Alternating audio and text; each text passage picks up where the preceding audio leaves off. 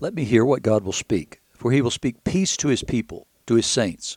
But let them not turn back to folly. Surely his salvation is near to those who fear him, that glory may dwell in our land. Steadfast love and faithfulness meet, righteousness and peace kiss each other. Faithfulness springs up from the ground, and righteousness looks down from the sky.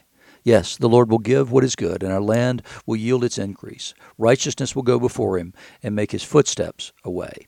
Those are verses 8 to 13 of Psalm 85, which, along with Psalm 86, are the Psalms appointed for today, Thursday, June 16, 2022.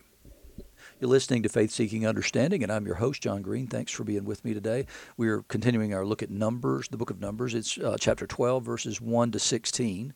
In the Gospel, we're in Matthew um, 18, chapters, or chapter 18, verses 10 to 20, and then in Paul's letter to the Roman church, chapter 2, verses 12 to 24 so remember kind of what's been going on here, right? I mean, in the in the um, numbers passage, we we've just come from the the dramatic provision of quail, but also the Lord providing elders to help Moses with his work, and now here here comes another challenge, but this time it's personal, and it's it, it's close to home.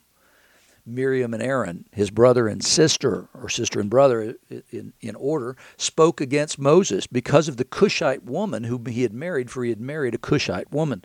And so we're not sure exactly what's happened here. Has his wife died? Is this a second wife? Whatever. Man, there are some interesting uh, Jewish uh, commentary on this that, that that Cushite woman, who that who it is, and all this kind of stuff. There's some interesting commentary about that. We just don't know, but it, it's this woman from the land of Cush, which is sort of between Egypt and Israel. And so, has he brought somebody into the camp that shouldn't be there? What's going on here? Is she a convert? What is happening here? Is Zipporah still alive here, or is she dead? What's happened? So, but what we know is the two of them speak against Moses because he's done this. And they said, Has the Lord indeed spoken only through Moses? Has he not spoken through us also? Now, Miriam, remember, is considered a prophetess. And one of the, the first place that they see that Miriam was a prophet was to do with Moses. It, and, and she stood by the river after they put the basket in the, in the river. She stood there and waited. And when Pharaoh's daughter found him, then she was Johnny on the spot to say, You want me to get one of the Hebrew women to be his wet nurse? And so she went and got her mother. you know, and, and, so, but what they say is that's her first act of prophecy. That she knew her mother didn't because her mother left the baby and went on, but but Miriam remained, and it's because she believed that something was going to happen, and she wanted to be there, and she knew that she was supposed to be there in order for that next step to move in the right direction. And so she's considered a prophetess there. And so at some level, Miriam could be looking and saying, well, you know what? There wouldn't be a Moses if it weren't for me. And Aaron is the older brother. So you can see this jealousy thing that's welled up in them that we see, well, played out multiple times, right? Jacob and Esau, Joseph and his brothers. I mean, on and on and on. You see this same thing. David and his brothers.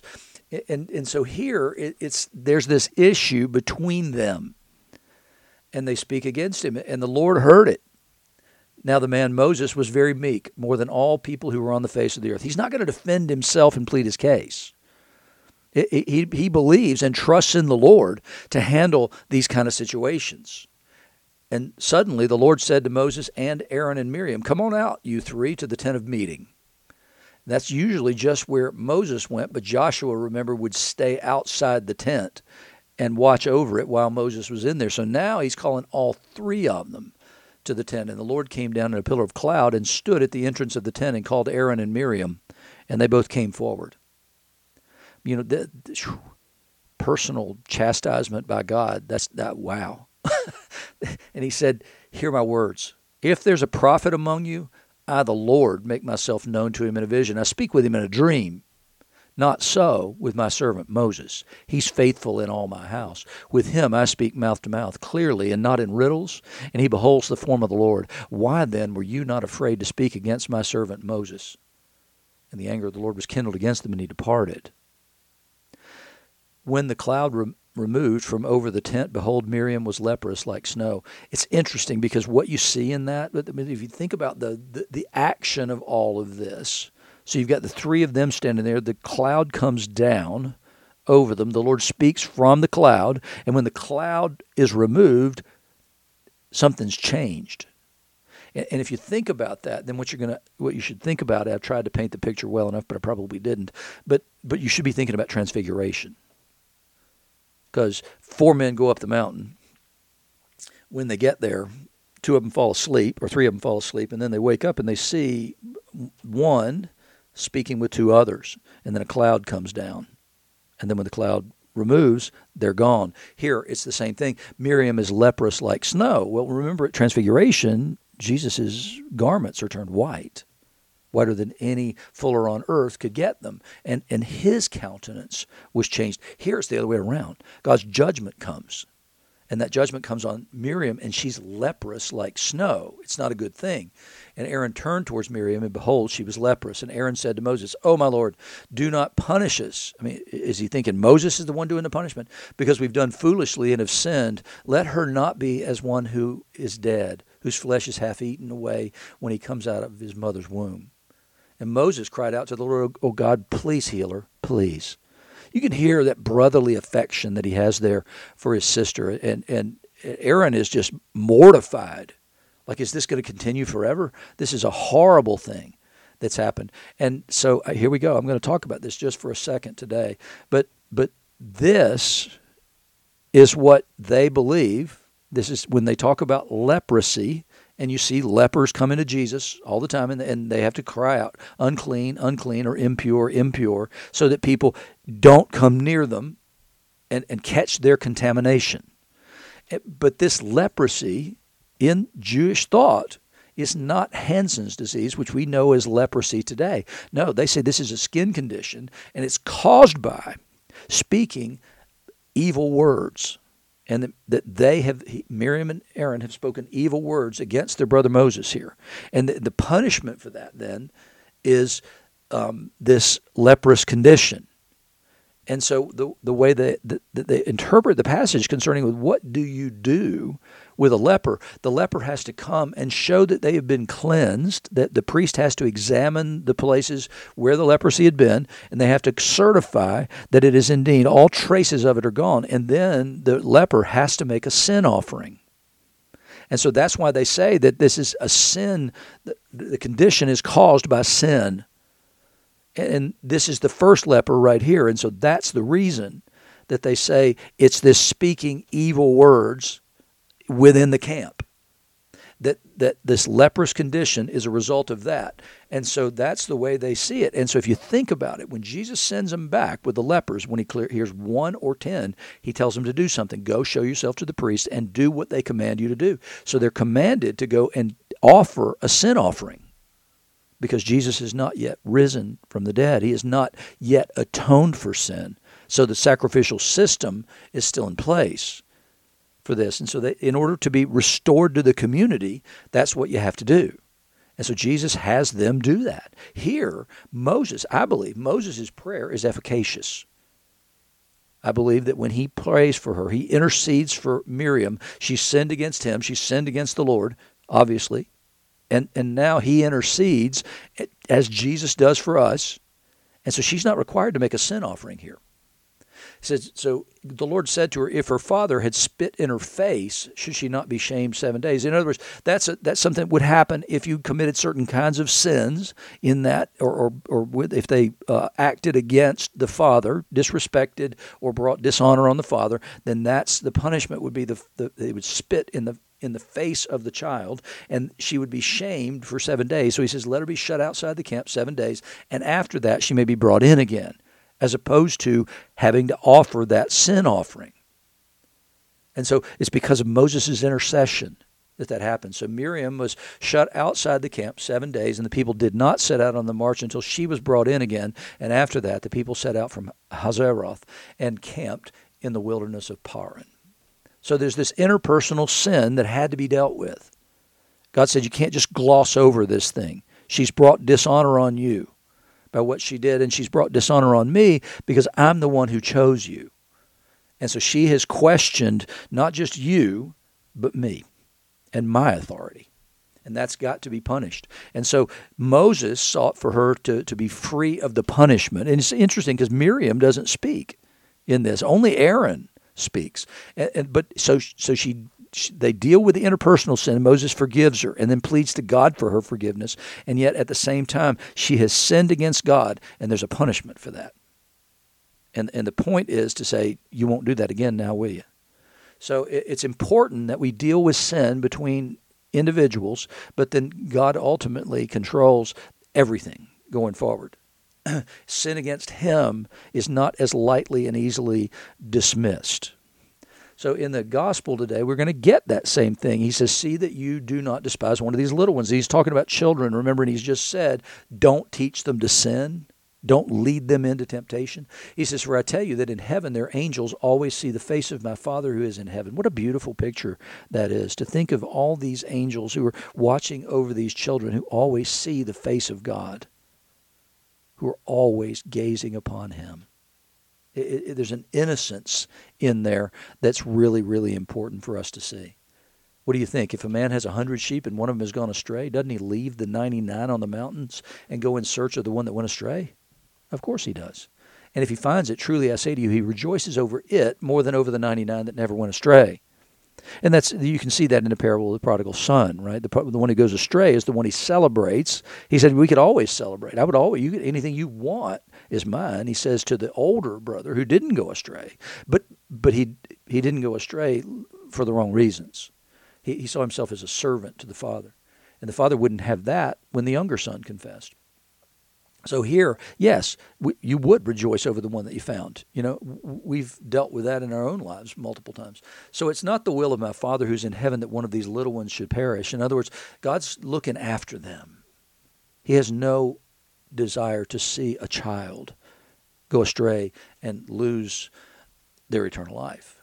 He said, if your brother sins against you, now, so he, this is in contrast to if a wicked man strikes you on the cheek, turn the other. Is if a brother sins against you, go and tell him his fault between you and him alone. Deal with it just interpersonally. Don't bring everybody else into it. And the problem is, way too often what we do is we, we do exactly the opposite. The only person we don't talk to is the person who sinned against us. We tell everybody else about it. We don't go talk to that person. Jesus says, nope, do it this way. Go straight to the person who sinned against you. If they're, if they're your brother, then it's important that you give them an opportunity to do that and that you not um, ruin their reputation. When it, might just be that they, I'm so sorry, I, I had no idea. I wasn't aware. I, am sorry, I did the wrong thing. So what he wants is to no, deal with it interpersonally and privately first. And if he listens to you, then you've gained your brother. So so everything is cool.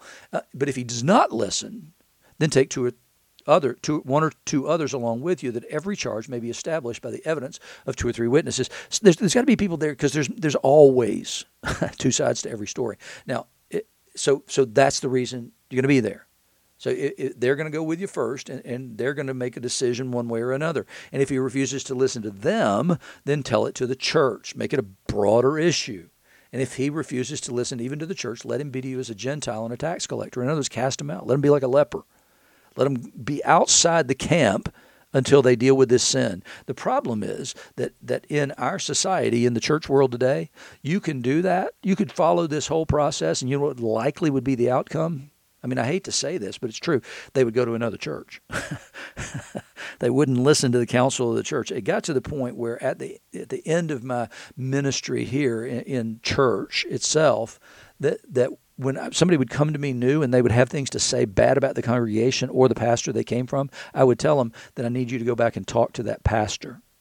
Or I need to talk to that pastor and find out what went on. It's important that we not just receive people into the church whenever they have grievances that they want to air when they come in. Um, truly I say to you, whatever you bind on earth will be bound in heaven, and whatever you loose on earth shall be loosed in heaven. And that's context means everything. It doesn't mean that they can bless sin no, what he's done is they bound this person and sent them out. It, it, contextually it follows directly on this and means the same thing because the church has made a decision and they have bound this sin and this sinner and set them outside of the camp. They can come back, but the way back is repentance. It's confession. It's all that. And so they've bound it, sent it out, but they can loose it when they come back and repent of that sin. So whatever you loose on earth shall be loosed in heaven. Again, I say to you, if two of you agree on earth about anything they ask, it will be done for them by my Father in heaven. For where two or three are gathered in my name, there am I among them. And, and this two or three relates back to when he told, you know, the second step of the process was to take one or two others with you and then go out and confront the sinner. And, and so those can pray for forgiveness for that person if they do. And it's the same principle you see in Job, where he's required to go pray for the ones, the, the friends who came and accused him of sin. But his blessing is contingent on that, and their forgiveness is contingent on him doing that. It, it's good for everybody. We prove that we've forgiven when we pray for that person that they would be blessed. In the epistle today, we're continuing on Paul's argument about all have sinned um, and, and, he's convicting the world of sin and, and therefore the need of the cross and the need of Jesus. He says, For all who have sinned without the law, in other words, those Gentiles who don't know anything about the law, will also perish without the law, and all who have sinned under the law will be judged by the law. For it's not the hearers of the law who are righteous before God, but the doers of the law will be justified. So we can't just come and listen to sermons every week or even give sermons every week, as he's going to say here in a minute, and, and, and then not deal with sin in our own lives. You can't just depend on grace. Ultimately, grace, he said, was to lead you to repentance. So hearing it isn't good enough. Doing is what gets you justification. It proves that you have faith. It proves that he is not just your Savior, but your Lord. He says, For when Gentiles who don't have the law by nature do what the law requires, they're a law to themselves, even though they don't have the law. They show that the work of the law is written on their hearts, while their conscience also bears witness. And their conflicting thoughts accuse or even excuse them on that day when, according to my gospel, God judges the secrets of men by Christ Jesus. I've mentioned this before several years ago. It got people really upset. There was an atheist who asked um, Pope Francis, who's not my favorite, by the way, um, asked him about sin and how, how, it was, how it played out in his life. And the Pope said, Have you ever done anything against your conscience? Well, yes, I have. He said, Well, that's sin for you. And so that it's taken from this passage right here in Romans. I mean, it's not it's not bad theology at all to say your conflicting thoughts accuse or even excuse them on that day. So even if Paul says you don't have the law, that, then it's there's a there's a way by which the law can still convict you, and that's your conscience, because that too is a gift from God. So if you do something against your conscience, even if you don't have the law of God, whenever you violate your own conscience and do something against it, then that's sin, and it's a sin that has to be dealt with, and there's only one way to deal with it, and that's the cross. He said, But if you call yourself a Jew and rely on the law and boast in God and know His will and prove what's excellent because you're instructed from the law, and if you're sure that you yourself are a guide to the blind, a light to those who are in darkness, an instructor of the foolish, a teacher of children, having in the law the embodiment of knowledge and truth. In other words, if you know the law, and if you're a teacher of the law, you then who teach others, do you not teach yourself? While you preach against stealing, do you steal? You say that one must not commit adultery. Do you commit adultery? You abhor idols. Do you rob temples? You who boast in the law dishonor God by breaking the law. For as it's written, the name of God is blasphemed among the Gentiles because of you. In other words, that when we don't, whenever we pretend to righteousness and yet practice unrighteousness, then the name of God is blasphemed because His name's at stake because we were given His name.